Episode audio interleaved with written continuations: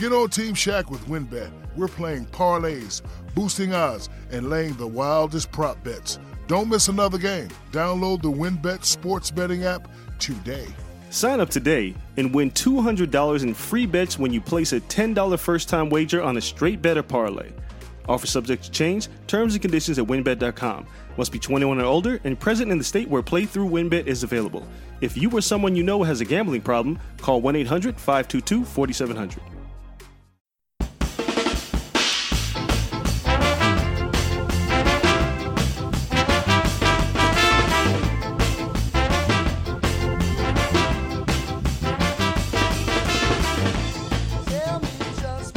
Hello, out there in fantasy football land, and welcome to the Fitz on Fantasy podcast. I'm Pat Fitzmaurice. Find me on Twitter at Fitz underscore FF. My weekly player rankings can always be found at footballguys.com. They're available for your consumption bright and early every Tuesday morning. And I also do a weekly waiver wire column for CBS Sportsline that goes up every Monday morning. You can get access to that and all sorts of other great CBS Sportsline content for a small monthly fee. Well, my friends, it's week 11. Are you bearing down on a playoff berth? Are you fighting tooth and nail for one of the last spots? We are getting down to the nitty gritty of the fantasy season. And this coming Monday, the fantasy week will end with a phenomenal matchup between the LA Rams and Kansas City Chiefs. This could be a preview of the Super Bowl, but I hate to think of it that way. I would rather dwell on how fortunate we are to get this intra conference matchup during the regular season with two incredible offenses exchanging haymakers.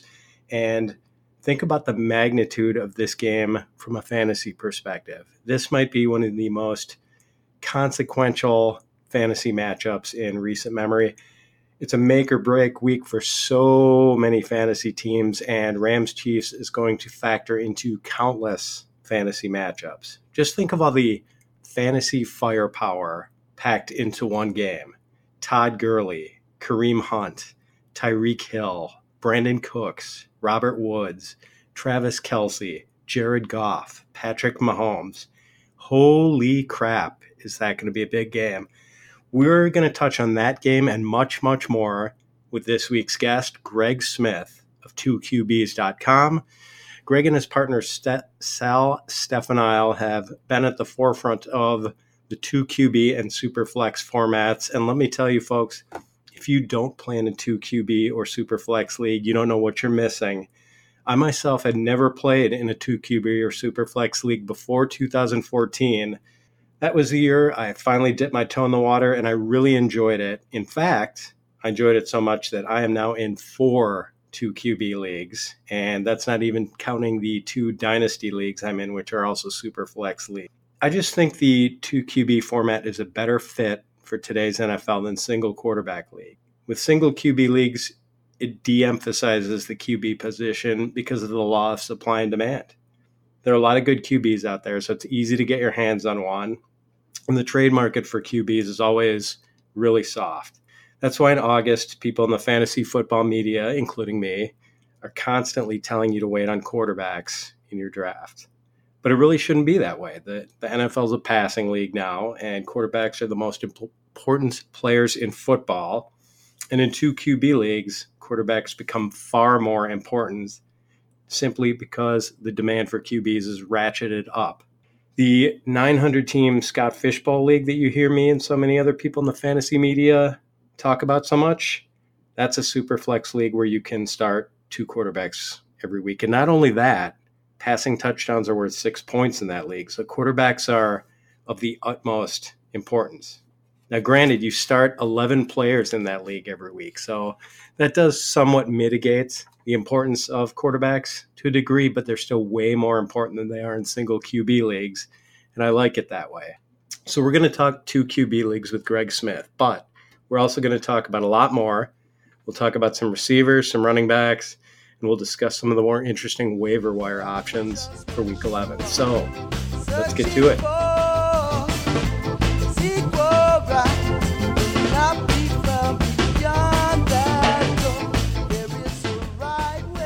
I would like to welcome in this week's guest. He is Greg Smith, co founder of the 2QBs.com website.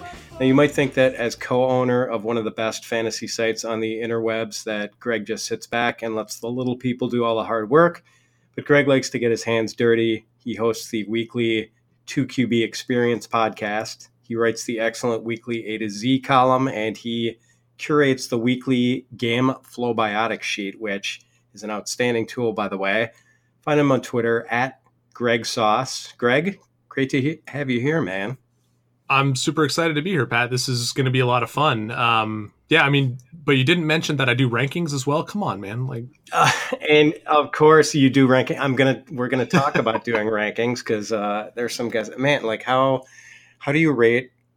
How do you rank the Chicago running backs every week? I've kind of given up. It's like throwing a dart blindfolded at a board. I just uh, I can't figure out what to do with these guys every week. I was just struggling with that before I jumped on with you.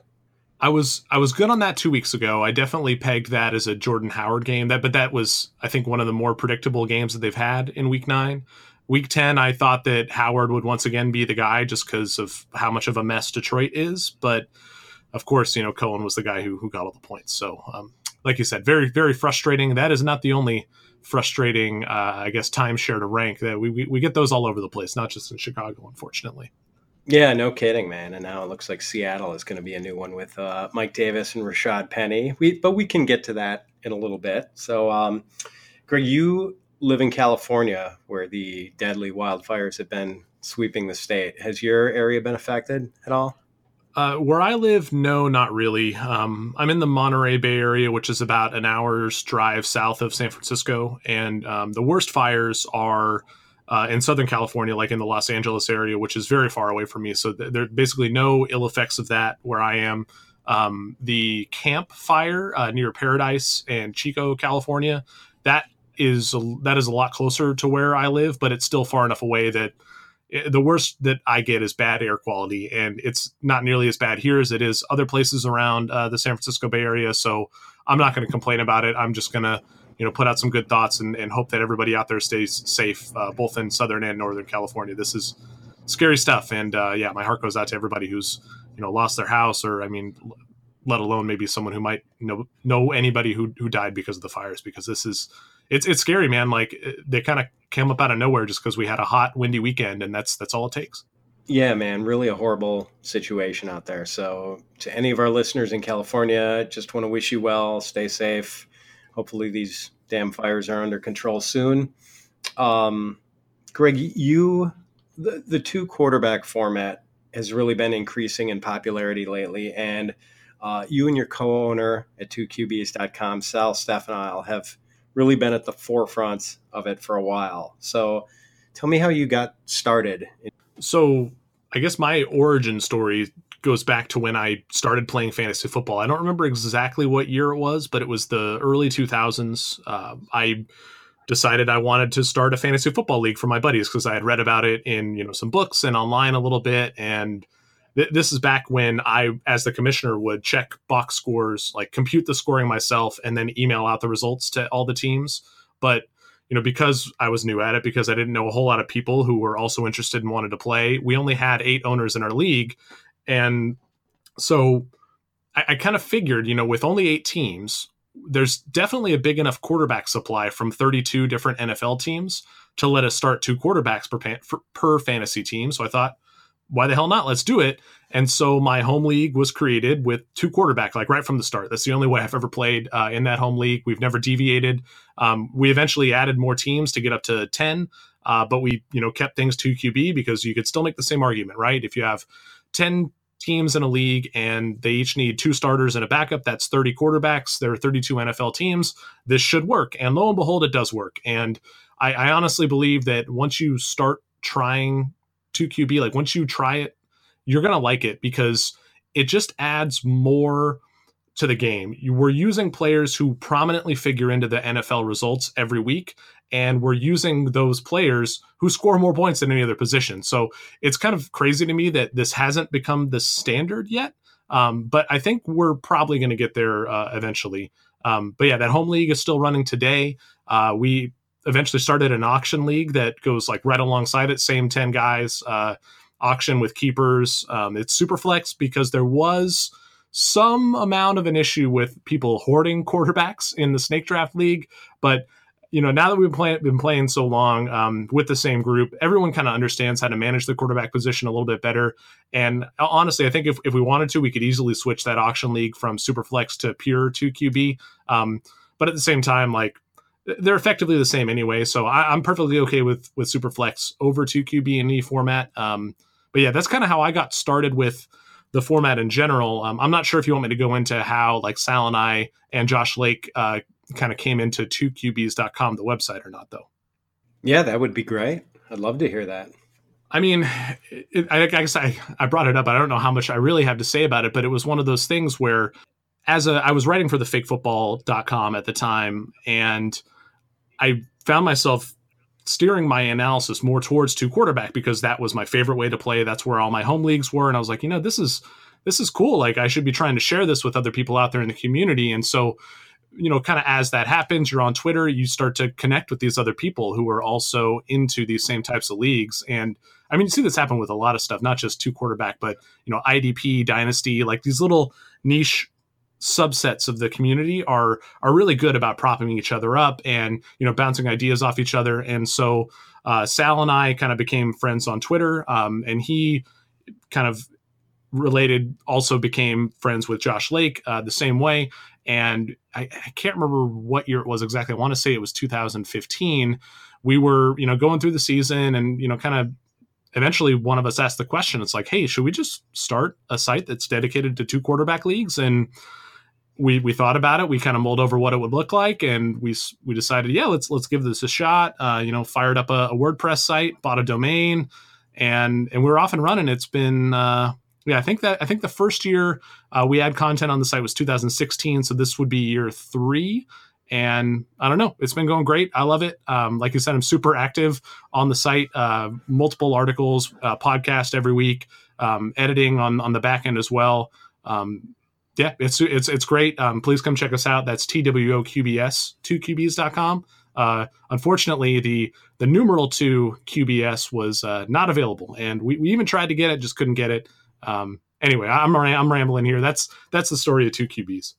Well, no, I'm I'm glad you used the word niche because I was going to ask you about that and whether it's um, you know whether that was the part of the appeal to you that there was this uh, subsect of the fantasy community that you were appealing to, or whether uh, you ever kind of wondered like, well, what if I'm only you know reaching out to twenty percent of people who play fantasy? So um, the great thing is, though, I mean, I don't want to use the term vindicated, but there's you know been this surge in popularity for two QB leagues, right? I mean, does it feel pretty good to be on the cutting edge of a format that's gaining popularity every year? Oh yeah, I mean, well, I, I totally appreciate the love that two quarterback formats are getting these days. Um, I mean, if anything, I could kind of spin it the other way, and it, it bugs me a little bit that Superflex hasn't become the standard for ten team and twelve team leagues because I really do believe it's just a better way to play. It, it's just a more interesting game. The draft strategy goes a little bit deeper. Uh, it makes quarterbacks actually matter in the draft. I, I think that it's really just an issue of kind of tearing down the status quo, and that is hard to do because you're dealing with a lot of nostalgia. You're dealing with a lot of people who are dead set on trying to think that their fantasy league mirrors what it's like to run a real NFL team, um, which is complete nonsense. I mean, uh, but but yeah, I think above above all, I, I just have to take a lot of deep breaths and keep telling myself that it's only a matter of time before you know one of the big league hosting sites like ESPN or Yahoo are, are going to adopt Superflex as their standard roster configuration. Like I don't know if we'll get there, but I have to hope that we will because it's a better game. It really is. It definitely is, and um, uh, maybe I should stop and clarify this just for the uninitiated because I mentioned 2QB and Superflex in the intro. Superflex is where you can play two QBs, but you don't have to. If you're uh, decimated by injuries or just can't get your hands on a second quarterback, or your second quarterback is Nathan Peterman, uh, you can always go the other way and play an extra wide receiver, running back, or tight end in that position instead of a sack. So, um, you know, two QB is letter of the law, two quarterbacks. Super flex is the option of going with the second quarterback and whatnot. So, um, now, Greg, let's talk about two QB drafting strategy and your philosophy on attacking the quarterback position in these leagues. Do you tend to be aggressive in drafting quarterbacks, or are you apt to be more patient, or do you just base it primarily on how quickly quarterbacks are coming off the board? Yeah, I, I tend to wait. So I'm not aggressive in the be- beginning of the draft, but eventually a, a, a switch will flip for me. Um, I want to wait as long as possible to draft my quarterbacks, but I will pounce, uh, like kind of lay a trap sometimes and go after a QB if someone seems like a value. For example, like I drafted a lot of Drew Brees this season because I felt like he was being inappropriately dinged for a, a down 2017, and lo and behold, here he is in 2018 putting up crazy efficient numbers yet again. So uh, w- when I start to see guys who are falling down ADP a little bit too far, I will. I, I won't reach for those guys, but I'll draft them at cost because that cost feels suppressed to me um, so my strategy in a two quarterback league kind of mirrors like late round QB drafting from a one quarterback league, you know, pop- popularized mostly by JJ Zachariason. Um, but it doesn't always mean waiting till later rounds for me in a two quarterback format because you don't really have that specific luxury. You can't wait till a late round. It's more like later pick QB drafting. That's a more accurate title for my strategy.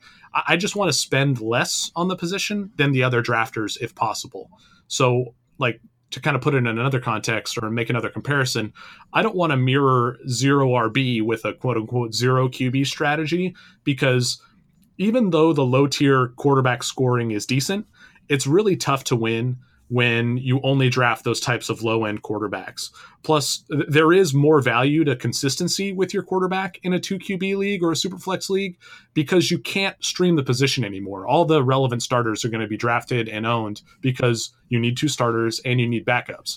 So, the low tier QBs, because they're the least consistent, are not guys that I want to depend on. I'm okay with having one of those guys maybe as my QB three, um, but ultimately I want to make sure that I'm getting uh, you know viable, usable quarterbacks. Um, uh, ultimately, I'm, I'm kind of just becoming a bargain shopper at the position. So when a player goes on sale, like Brees did or Matt Ryan did this year, I'll pay the going rate.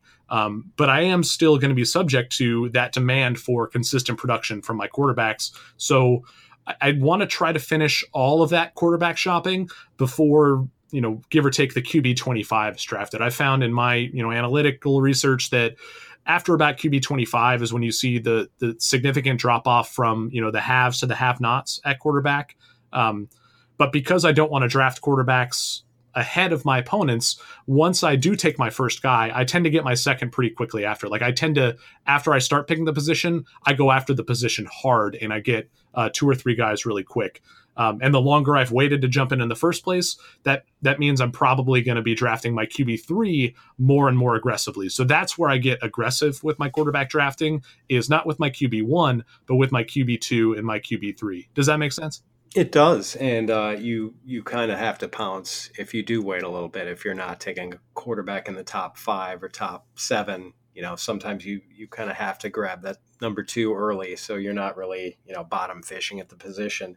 And you're totally whistling my tune as far as the value. Um, you know i'm in i'm in four uh, single season super flex leagues this year and i have brees is the only guy i own in more than one of them i've, I've got him in the scott fish bowl and one other two qb league. Um, you know I, yeah i just thought with his depressed passing volume last year, which, um, you know, at, at, minimum, he was going to get a dead cat bounce on that. And, uh, you know, possibly with the, you know, volume he had seen in the years before, possibly much more than that. I think he averaged like, or um, last year he had like maybe 130 fewer passing attempts than he had averaged over the seven years prior. So, uh, yeah, and um, that's kind of it. I'm not in in the one league this year where I went for my first quarterback early. I was sitting on the turn and uh, was just the first round fell horribly, and I didn't like any of the options, and I took Aaron Rodgers at the turn. I'd never done that before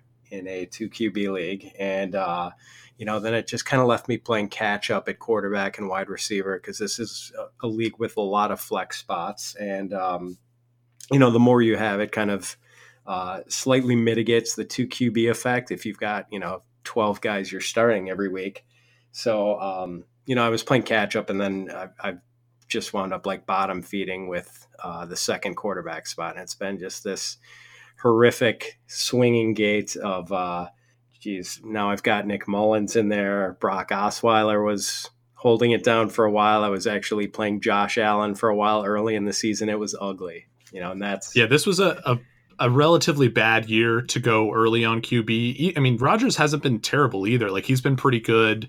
Uh, Brady was definitely a miss, but um, just in general, the, the fact is the fact that so few running backs and wide receivers from the early couple rounds busted, like those were mostly hit picks for the most part, and ta- in tandem with that, quarterback, like the middle tier of quarterbacks, was really good this year. Like Roethlisberger's been great. Brees was pretty cheap. Mahomes came out of nowhere to be, you know, the, the god, right? And so there was so much value at QB late, and the early round running backs and wide receivers were so, you know, reliable for the most part that there was really it really did not pay to go early at quarterback this year.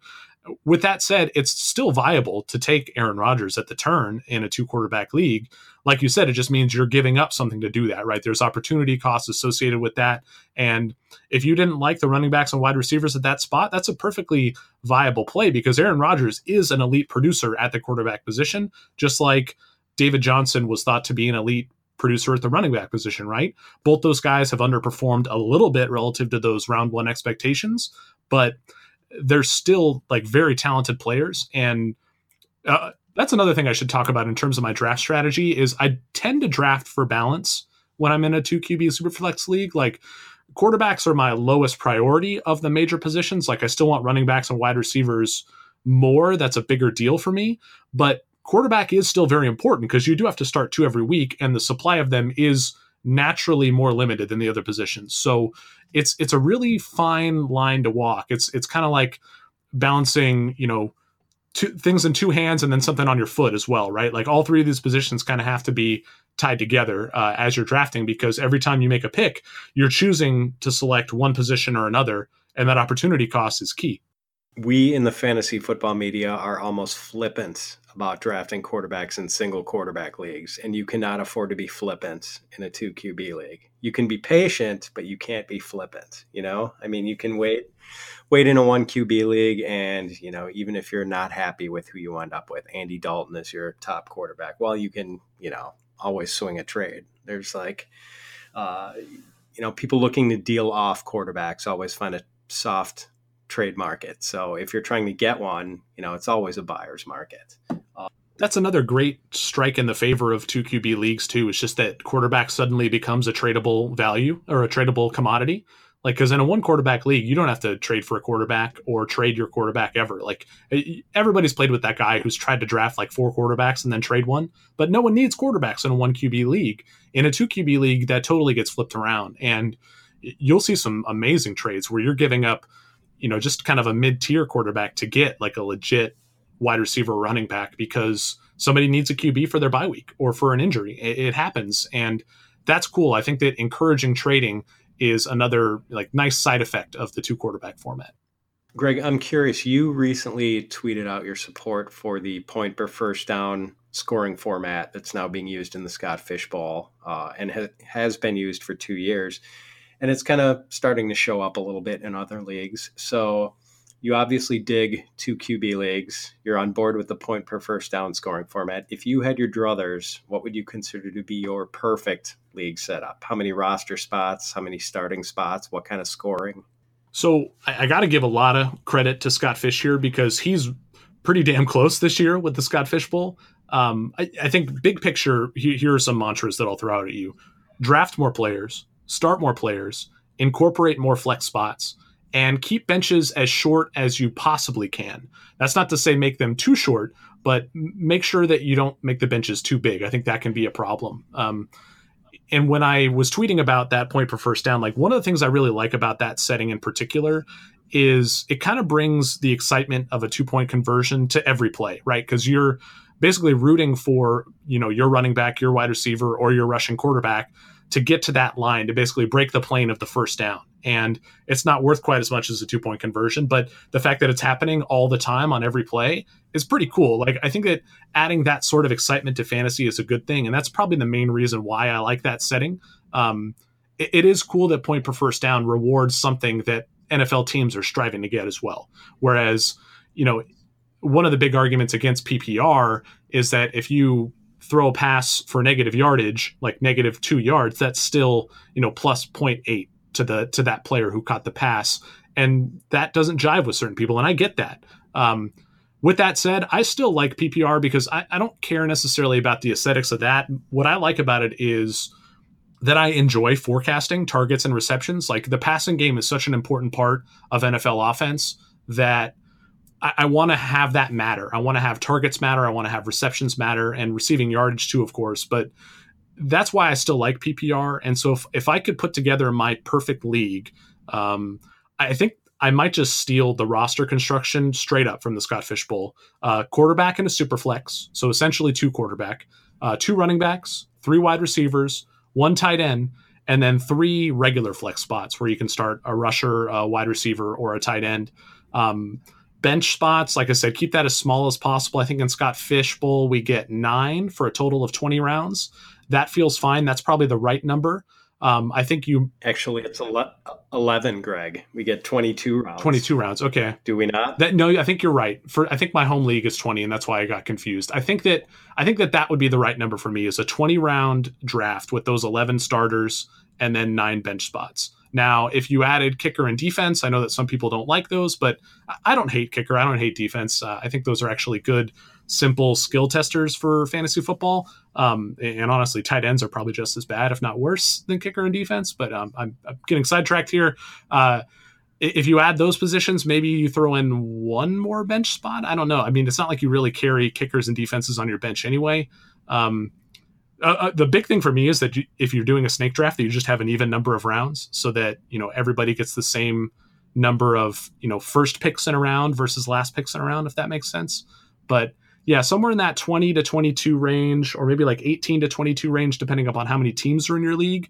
I think that's the right roster or the right lineup number. Um, I would definitely use point per first down at this point. I don't know if I would do full point per first down or half point. Um, I like half point PPR more than regular PPR but but somewhere in that range. The one I have the hardest time figuring out actually is is quarterback scoring. That's the most difficult for me to peg.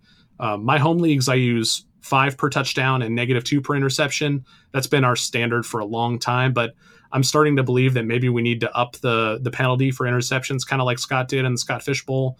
Maybe negative three, negative four might make things better, but I'm not sure. That's probably the hardest thing for me to figure out. What do you do with your quarterback scoring? Yeah, I mean, uh, the it's four and minus two in a lot of cases. But um, you know, I, that's the standard. Yeah, and I appreciate that one. That one's fine. Yeah, but I like I do like the idea of of going you know with the six for a touchdown and a bigger penalty for an interception. So then the uh, clean games, the 300 yard three touchdown, or even the 300 yard two touchdown with no interceptions, is valuable, and it can sort of uh, offset maybe uh, one of those games where you're your quarterback plays in a blowout and he has a very efficient game and maybe he only throws for 214 yards but he threw four touchdowns and no interceptions. Like you should get that's a great game you know if if he gets you out to that big lead and then just you know your team is so far out in advance that he just kind of t- takes the air out of the ball in the second half. Who would you who would you name that type of performance after? Would that be like a russell wilson or It is a Russell Wilson, I think, this year. Like that's the perfect Russell Wilson stat line. Um, it's it's the opposite of the Ryan Fitzpatrick stat line for them. So, uh, and and we'll get to him in a minute too. So, yeah, uh, Greg. I mean, I've got a two quarterback titan in the guest chair this week, so we do have to talk about some specific QBs. Um, and one I'm really one I'm anxious to talk about is with Joe Flacco dealing with a hip injury, we could conceivably see the first start of Lamar Jackson's career this weekend when the Ravens host the Bengals. This is a dude who ran for more than 3,000 yards and 39 touchdowns in his final two college seasons, and that's with sacks, counting against a quarterback's rushing yardage in college. Uh, not that Jackson was getting sacked a whole lot at Louisville, but what sort of rest of season value do you think Jackson could offer? I mean, that rushing value alone makes him a potentially every week starter going forward. Like we can look at previous examples of this archetype of player. You look at Tim Tebow, you look at Terrelle Pryor back when he still played quarterback, and what they do with their legs is enough to prop them up into consistent fantasy producers. So we have to be excited about the prospect of Lamar Jackson. We also have to temper that excitement against the possibility of Joe Flacco getting healthy and coming back in under center. Um, and we also have to temper that excitement against the possibility of John Harbaugh playing for his job or coaching for his job and maybe thinking that Robert Griffin III gives him a better chance to win and make the playoffs. So I, I don't think it's a foregone conclusion that Lamar Jackson is going to take over this week and hold that job for the rest of the season. But when he plays, we have to be aware of him, not just in two quarterback leagues either, because that rushing production is so you know consistent and predictable relative to passing production that you can really count on that uh, for a floor, uh, even in a one quarterback league. The accuracy is still going to be an issue for Jackson. I, th- I don't think he's going to solve that this year. Um, so I, I mean, there are some red flags here, but I, I kind of don't care. Like the, the rushing is good enough for me to to be on board. Yeah, it's just a matter whether he can do enough in the passing game, pick up enough third downs, you know, when he can't run. I mean, we saw a little of that in the preseason where his uh, where he was just kind of hemmed into the pocket and, you know, they weren't letting him get out and, you know, forced to forced to throw purely throw like that's not his thing. That's going to be a problem for him. So I'm, I'm really interested to see how they handle that and whether either it possibly is Robert Griffin. The God, I hope not. I really want to see Lamar. Got a, got a question for you actually. Do you think that this Ty Montgomery signing or trade by the Beng or by the Ravens tells us anything about their potential plans for Lamar Jackson? Because I, I could construct a narrative that what they really would want to do with Jackson is more of that kind of run pass option stuff, uh, you know, shorter passes, pitches, things like that, and that maybe Ty Montgomery is well suited to that, maybe more so than someone like Alex Collins. I, I don't know. I'm just kind of spitballing here, but do you think that that could give us any indication of what the Ravens are planning? No, that's interesting. That if if he sort of fits that um, you know option style halfback archetype a little better than Collins does, and I, I think he certainly does. And and maybe they just don't think uh, you know Buck Allen was that kind of guy either. So um, you know maybe that did kind of herald their you know the, the pending QB change and. Uh, you know, it's it's possible. I think even if Flacco had not gotten hurt, that they might have considered a, a shift on the merits anyway. Flacco really hadn't got much done since September, um, and uh, yeah, that's kind of interesting. Or, or maybe it just sort of occurred to them when you know the the price was right. Basically, Green Bay giving him away after his uh, you know fumble and something that was seen as kind of a betrayal there. So no, that's an interesting way to look at it, and it's possible that. Uh, Ty could get some run here in the next couple of weeks. Um, Greg Dak Prescott was putting up some pretty anemic numbers at the start of the year, but since week six, he has been uh, QB 10 in fantasy points per game, just one tenth of a point per game behind Carson Wentz, two tenths of a point behind Cam Newton. So are you buying this sort of evolution of Dak's 2018 fantasy value? Yeah, I mean, speaking of rushing production, that's a big factor with Dak as well. He has 28.4 rushing yards per game, which is fifth best among quarterbacks, and he's tied for the QB lead in rushing TDs with three scores. Uh, so that definitely helps him make up for a lack of passing yardage. And I, I think this Amari Cooper arrival has really helped out. I, I was skeptical that it would be a quick transition, but it turns out that just getting anyone viable, you know, in that receiving game, you know, was just a big boost. Not only not only to Dak, but I think just to the offense in general, opening things up for the other receivers, opening things up for Ezekiel Elliott. I think that that was, I mean, a steep price to pay, a first round pick for Amari, but for this season and this season alone, I think that you know maybe that was something they had to do to kind of turn this offense around. I'm not super optimistic about Dak because I still think that what that team wants to do is, you know, slow the game down, win with defense and running the ball. And while that could lead to some of those, you know, Russell Wilson type stat lines from Dak when he happens to throw for, you know, multiple touchdowns in a game, uh, I am skeptical that the volume will be there for him on a consistent basis. And so I, I think he's a fine, you know, middle of the road, you know, QB2 type um, with, with some upside for some QB1 weeks. But Prescott is not a guy I'm super excited about, but he's fine. He's very much uh, a usable uh, commodity going forward. Yeah, the rushing is nice, and I agree Amari helps, but the offensive MO is definitely a limiting factor there. Um, let's talk about another guy whose fantasy value seems to be shape shifting as the season goes on Marcus Mariota. So, this is a dude who threw for 129 or fewer yards in four of his first five starts. He would not have been startable in a 1973 fantasy league with those numbers. Now, but now, uh, well, between 228 and 240 yards in each of his last three starts. Not exactly setting the world on fire, but five TD passes over that span, and he runs a little bit. So, where are you on Mariota right now? Yeah, we're just hitting all the Russian QBs. I love this. Uh, it, it does seem like he's turning the corner. And I think it's kind of hard to tell when we look back at his early season struggles how much of that was due to injury, how much of that was due to the tough schedule that he was facing, how much is that a, how much of that was due to him losing so many weapons. And I mean, to be honest, the lack of weapons is still an issue for him. No Delanie Walker, uh, no Taywan Taylor now.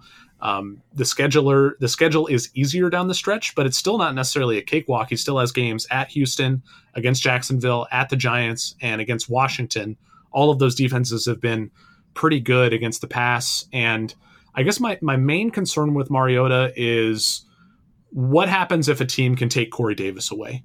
And I think Dion Lewis does something to help mitigate that for the offense and for the Titans as a whole. But it doesn't necessarily mitigate the risk to Mariota's fantasy value, if that makes sense. Because if you can take away Corey Davis, then who's he throwing to? Tajae Sharpe, Jonnu Smith? Dion Lewis out of the backfield. Like it's it's kind of ugly, and that's my biggest concern with him. Is just that, just that the weapons aren't that good. Like I I still have no idea what the hell was going on there with him and Rishard Matthews, or with that team and Rishard Matthews. But um, that's I mean I can't even speculate about it. It's just so weird.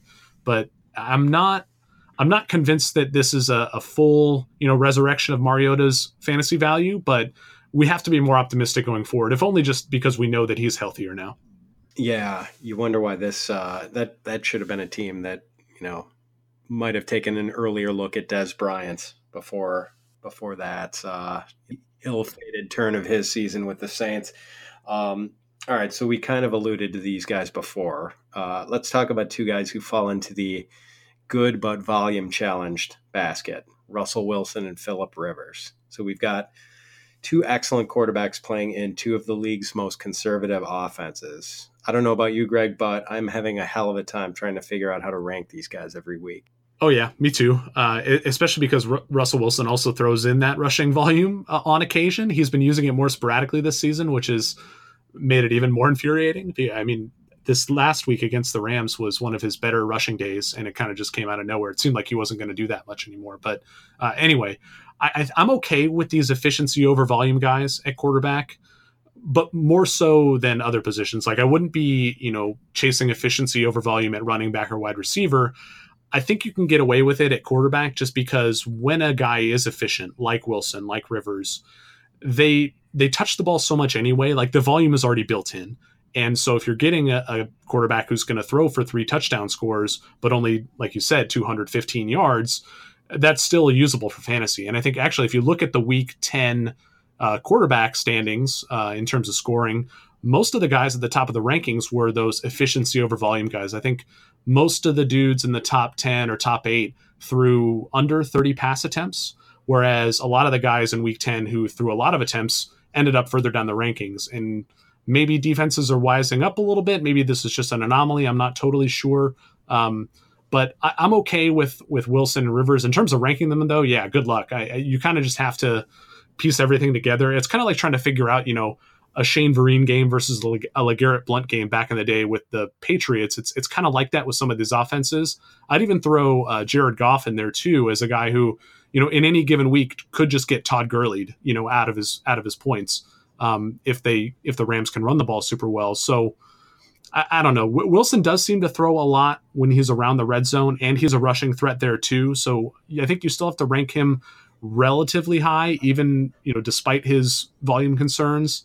And with Rivers, he has the benefit of two running backs who are both really good receivers, and I think that props up his volume a little bit more um, than you know, say like Blake Bortles, who probably isn't going to throw that many passes to uh, Leonard Fournette.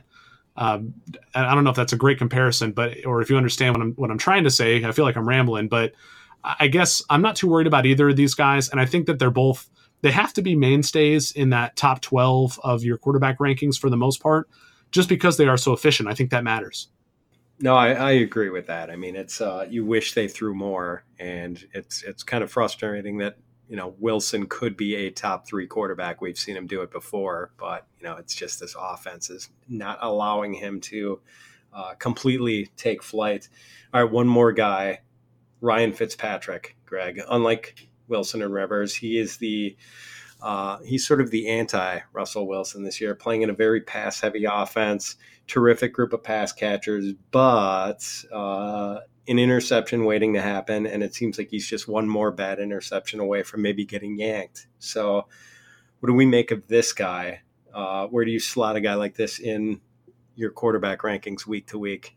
Yeah, I mean, I think he's he's fine. Uh, is he better than Jameis Winston? I don't know. Uh, but the Bucs, both you know, their coaches and the players seem to pr- prefer Fitzmagic. Um, and the team does have some incentive to keep Winston healthy, uh, and that is to say, on the bench uh, for contract leverage. Um, they can't get away from his contract next season if he's hurt, and that might be something they want to do based upon the way that he's played.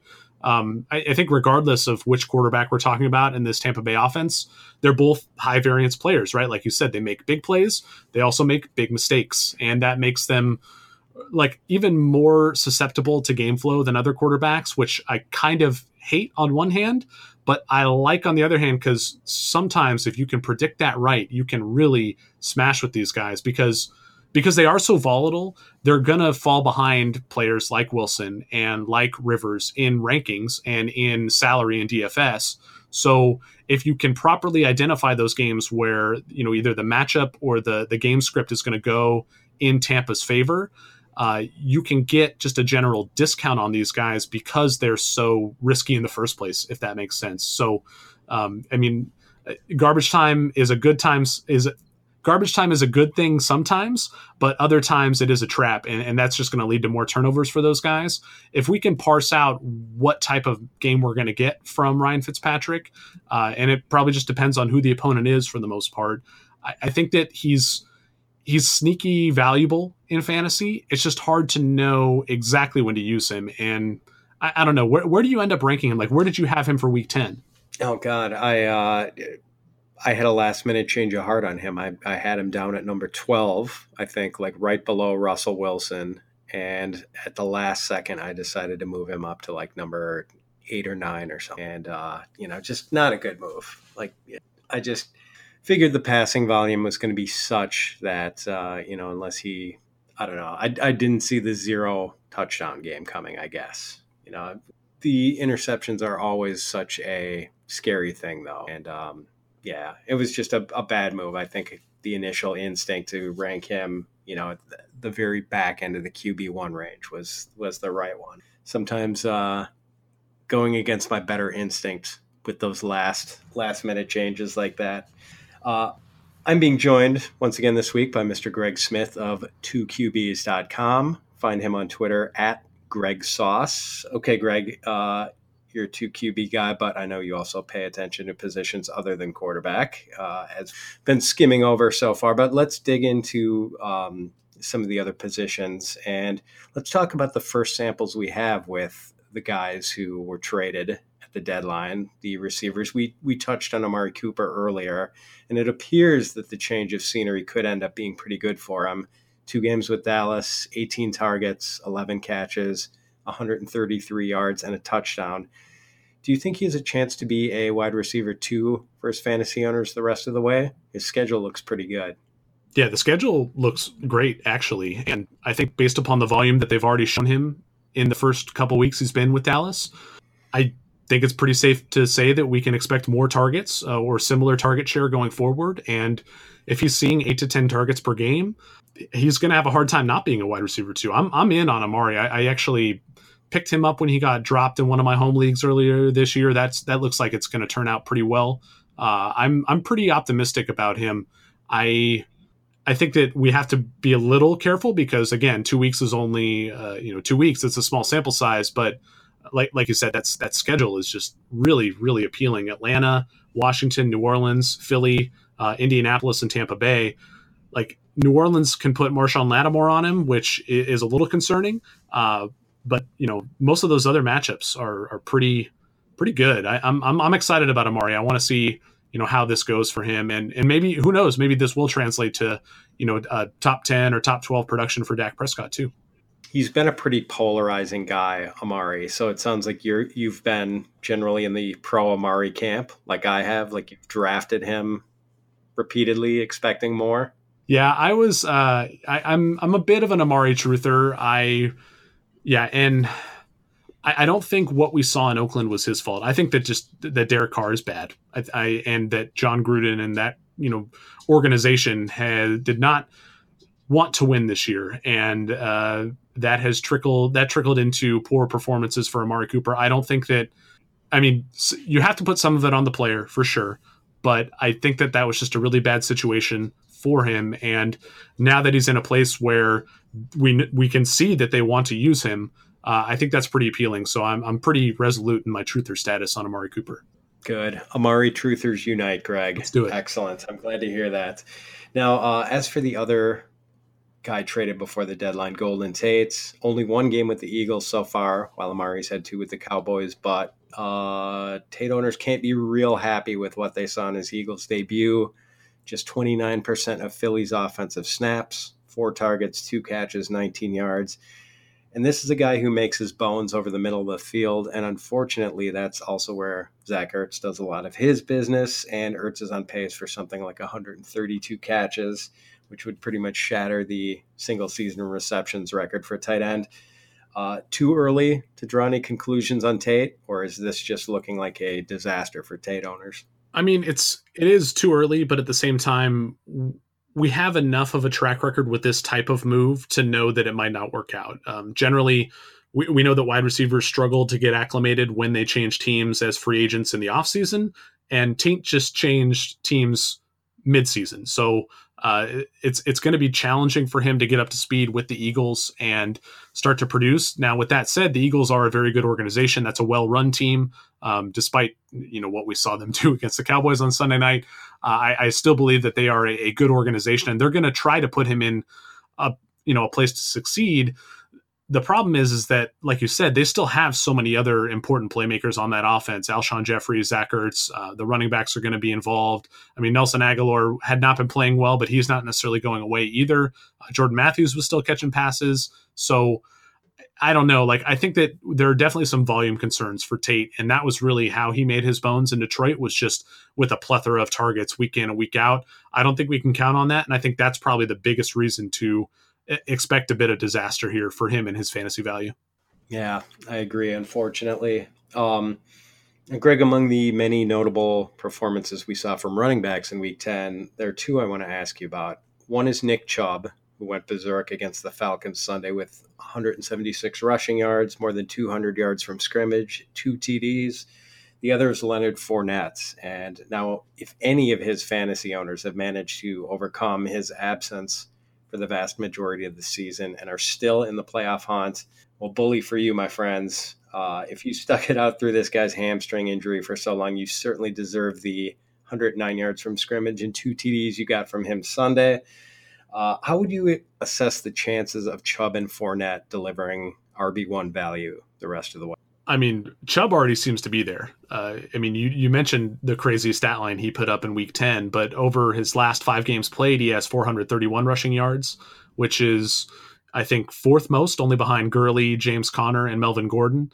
Um, and, and again, that's very much propped up by this huge game he just had, but he did, he was performing well before that. And so I think that, I mean, you have to consider Chubb, if not, you know, a top 10 or top 12 option, at least top 15. Like he's going to be probably an every week starter for anybody who owns him. I think Fournette's more of a question mark. Like you mentioned, owners potentially reaping the reward of their patience with him, but I, I don't even know how they would have started him in week 10. Like I wouldn't have had the guts to do it. Him coming off that hamstring injury. Uh, I mean, they still have Carlos Hyde and TJ Yeldon there. I, I just, I don't have a ton of confidence in the Jags coaching and management when it comes to game plans or predictable usage with these guys. Uh, I think that they want to use Fournette, but is that the right way to run an NFL offense in 2018? I, I have my doubts.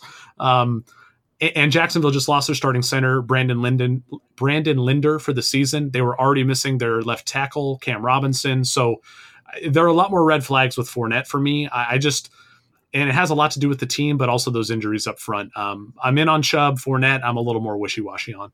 I'm with you on that. That makes sense. The the Linder argument or the Linder injury was a kind of a big thing, and you know, as it was even with the nice overall stat line, I think Fournette averaged under three yards a carry.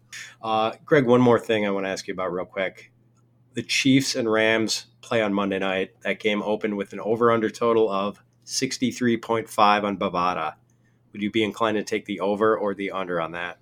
Yeah, so a word of warning: I've been pretty bad at over unders this season, so uh, take the, take my advice with that in mind. Um, I don't, I don't know. Have you been doing the Fantasy Pros uh, picks against the spread contest I, that they're doing? Yes, yes, and uh, yeah. So I've been doing that as well. I've been okay against the spread. I, I think I was top twenty entering week 10 um, i did not have a good week 10 unfortunately um, but my over under picks have been basically 50-50 i'm, I'm just walking the line there i i, I don't really know uh, what i'm doing with those for the most part all caveats aside i think i want the under in this game i just think it makes sense for both teams to play as much ball control offense as possible to keep the opposing offense off the field right like the chiefs are going to try to control the clock to some extent um, maybe use a little bit more Kareem Hunt so that the Rams offense can't play and vice versa, right? The Rams are going to use Todd Gurley, uh, keep, try to keep, you know, the ball in the middle of the field, keep the clock running so that Patrick Mahomes has fewer opportunities.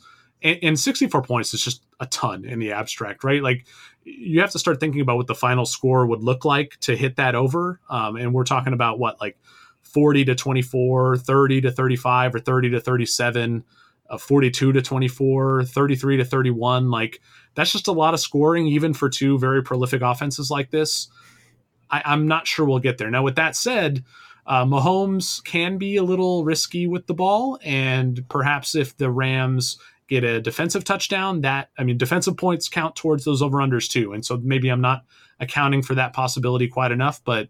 I, I think I want the under. It's it's boring to say that. Like I I'm rooting for you know a lot of scoring for fantasy purposes, but if I have to be like cool and collected about my answer, I just I, I would bet on the under. Now, Greg, you're talking to a guy who just hit an 80 point over in college on Saturday with Oklahoma, Oklahoma State. So, uh, sometimes these congratulations. Thank you, thank you. But uh, yeah, sometimes, it, but that just occurred to me when you you know talked about picturing scores or whatever and i was thinking like how that oklahoma oklahoma state game could stay under i'm like well you know i could maybe see a low scoring 42 to 35 game for those two teams and i missed by three points but uh, you know that was about as low as i could see for those two um, all right greg we're about to hit our second 16 bye week of the year so people have holes that need to be filled uh, if you don't mind, I'm going to throw out some of the more interesting names among the widely available players, and you can just give me a very quick take, just uh, you know, kind of a,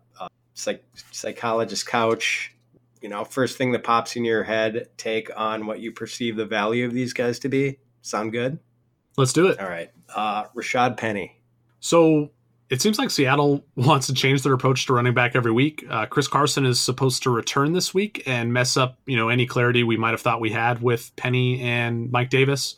Uh, I think the biggest argument in Penny's favor is the draft capital that the Seahawks invested in him, but with with the three headed monster looming here, I'm not super interested in Penny. I think that it could easily be Carson or Davis that ends up winning this backfield in the long term. And what's more likely is you're going to end up, you know, week to week seeing a bunch of different guys, you know, kind of take the reins and and and rule the day. So, uh, yeah, I'm not super excited about Penny, but just because running back is such a dumpster fire for the most part. You kind of have to speculate on players like this, and so yeah, go ahead and get your claims in. I think he's he's worth a pickup. Yeah, uh, I'm I'm kind of with you on that. I mean, Davis and Carson have both looked good too, you know, and uh, I, I know Pete Carroll runs a meritocracy here, and you know it's great that Penny showed out well on Sunday, but Davis and Carson have showed well too. So he's not just going to kick those guys to the curb. Um, so you know maybe Penny can stake a, a claim in this three way backfield. But, you know, as far as him just taking over and being the guy, I think that might be a little far fetched. Josh Adams. Yeah, he's looked good in the limited bits that I've seen him, but this is still kind of a crowded committee with Philadelphia, uh, especially with the aforementioned Golden Tate coming in to take more of those running back type targets uh, going forward. So and, and on top of that, like I don't really want to use Josh Adams this week against the Saints because New Orleans has been really good against the run. And uh, on the other side of the ball, if New Orleans gets out to a big lead, uh, game script could really push the Eagles' RB usage more toward Wendell Smallwood and Corey Clement, the pass catchers. So, um, not super interested in Josh Adams, although kind of like what you said about Mike Davis and um, Chris Carson, like watching Josh Adams run, he looks like an NFL player. I'm just worried about the usage. Uh, how about we mentioned him before, Ty Montgomery? Like, what would you if you needed something at running back, and uh, let's say you were kind of down to the felt on FAAB Money, and you knew you weren't going to have enough for Rashad Penny, and uh, you were going to make a speculative speculative play on Montgomery. What do you think he would be worth if you were, you know, nursing maybe 20 dollars in your FAAB budget? I, I, mean, I would only throw a dollar or two at Ty Montgomery. I mean, we we kind of try. I tried to make the case earlier about him maybe being more valuable if Lamar Jackson takes over, but I don't think there's any way we can count on that. Uh, I think that Collins and Buck Allen are still the entrenched guys in that backfield. They're the running backs who I'd rather have. I, I'm, I'm, despite the case I tried to make for Montgomery earlier, I am pretty. I, I'm going to give a hard pass on him for uh, actual waiver claims. I don't really want him on my team. I think you can do better. Anthony Miller. Yeah, um, six to eight opportunities, you know, targets plus carries in each of the past four games for Anthony Miller. Uh, two touchdowns in that span. I think that he's a fine flex play this week against the Vikings. Uh, I might like him more, uh, especially if you're in PPR formats, than any of the running backs we've talked about to this point. Yeah, he's pretty exciting, and I think you know the the Taylor Gabriel thing earlier in the season was kind of a smokescreen. Like Miller is actually really good, can play inside or out, and uh, I, you know, I actually think having Allen Robinson back does not hurt his value at all because it, uh, you know, gives Trubisky a couple it helps. Yeah, that's kind of what I think. It's it's you know, A Rob's going to be getting the alpha cornerbacks most weeks, so um, yeah, I, I think it's wheels up for Anthony Miller too. I'm I'm really high on him. How about Josh Reynolds with Cooper Kupp tearing his ACL? Yeah, I think I'm more interested in Josh Reynolds for daily fantasy. I think it's going to be tough to forecast week to week for him as he's competing for targets with Robert Woods and Brandin Cooks and Todd Gurley, and the apparently the Rams tight ends are now a thing. Uh, I might be off base here though because Kupp being out does open up a lot of opportunity um, over his last five games. Kupp's 63.2 fantasy points ranks ninth amongst wide receivers, uh, just behind Julio Jones for some context. Uh, and we know that the volume is probably going to be there uh, this week against Kansas City. So I think Reynolds is a, an interesting option. Um, I'd probably still. May, I don't know. I mean, him versus Miller is a tough call. I, I like Miller, the player, more just because I think he has a clearer path to opportunity. Um, I don't know. What would you do between those two? Would you prefer Reynolds or Miller? I think uh, in doing a waiver wire column for CBS Sports on this week, I believe I had Miller either a dollar or two more. It was something like uh, ten and eight, or that makes sense yeah, to me. I like that. Yeah. Um, last one. How about John Ross? I mean, Ross definitely gets a personal bump in value while AJ Green is out, but I'm just not sure it's worth the overall downgrade uh, that Green's absence is going to apply to the Bengals offense as a whole. I, I think this is just one of those weeks where you're going to fade everyone on the Cincinnati offense uh, going on the road at Baltimore. And, you know, we, we saw Ross get that touchdown in week 10. I think that there's going to be that sort of opportunity, but I'm, I don't know. I just, I think you can probably find better plays in more interesting offenses than what the Bengals are trotting out there at this point without AJ Green. Yeah, the the floor is pretty scary low on a weekly basis for Ross. It's uh, you know, one yeah. catch for six yards or some sort of injury and a, a, complete donut. So, yeah, I would probably pass on him too. Greg, uh, I want to thank you for joining me tonight. I know you also recorded your own podcast earlier and you still have to edit it before you call it a day. So, I very much appreciate your time and I very much appreciate your advocacy of the 2QB and Superflex formats. You and Sal Stefanile are two of the nicest guys in the fantasy football media. You both do fantastic work, and it's always a pleasure to interact with you. Oh, well, thank you. Right back at you, Pat. Uh, I really pre- appreciate your advocacy for 2QB. I, I I'm excited to hear that you play in multiple uh, Superflex redraft leagues. That's pretty exciting. I, I, think the more that we can spread the word on this, the the more fun we're all going to have playing fantasy football. That's as, as simple as it gets. But um, yeah, thanks for having me on. Really appreciate it. Um, if your listeners want to check out my work, come over to 2qbs.com and you can find it all there. Yes, and again, that is uh, two QBs eh, with two TWO rather than the numeral two. So, uh, and be sure to find Greg on Twitter at Greg Sauce. Thanks again, Greg. Cheers. Thank you. That's going to do it for this week's show. Thanks again to Greg Smith of 2QBs.com. And thank you to my producer, Mr. Colin Kelly, fantasy football podcast producer extraordinaire. Calm is also the co host of the excellent RotoViz Overtime podcast, along with Sean Siegel. I urge you to check it out on RotoViz Radio. I don't know how he does it all, quite honestly. Calm is also new dad and has a full time job. I don't think Calm is spending too many nights out at the pub in his little Irish town these days, throwing back pints of Guinness, but Lord knows I'm grateful to have him helping me get my Soriac together. And speaking of people who help me keep my Soriac together, I want to thank my colleague Melissa Jacobs of thefootballgirl.com. Find her on Twitter at thefootballgirl. Melissa hosts not one but two great podcasts every week. There is the Football Girl podcast, where she gets some excellent guests, often women from the football media, but not always. Last week she had former New Orleans Saints wide receiver Joe Horn on. And Melissa's other podcast is the excellent Date Night podcast that she co hosts with her husband, Dave. They put their two boys to bed on Sunday night turn on the microphones and discuss that day's games. There may or may not be a bottle of wine involved. Come to think of it, I really need to get together and drink wine with Melissa and Dave. Maybe we could make it a double date, except my wife doesn't really care that much about football. For that matter, she doesn't drink wine. She's strictly a beer gal, but that's neither here nor there. Last but not least, I want to thank you for tuning in, my friends. I appreciate each and every one of you. Now hitch up your britches, get out there, finish the regular season on a high note, secure those playoff spots, and get ready for your championship run. I'll be back again next week with another great guest. It'll be Thanksgiving week, so we will talk turkey, both figuratively and literally. Until then, be good to each other.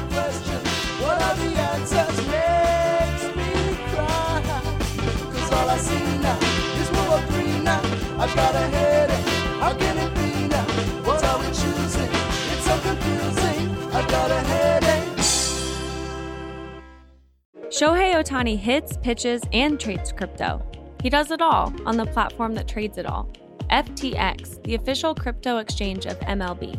But you don't have to be a pro to trade like one. Just download the FTX app and you could be trading crypto, NFTs, and more in minutes. FTX. Show Hazen. Are you?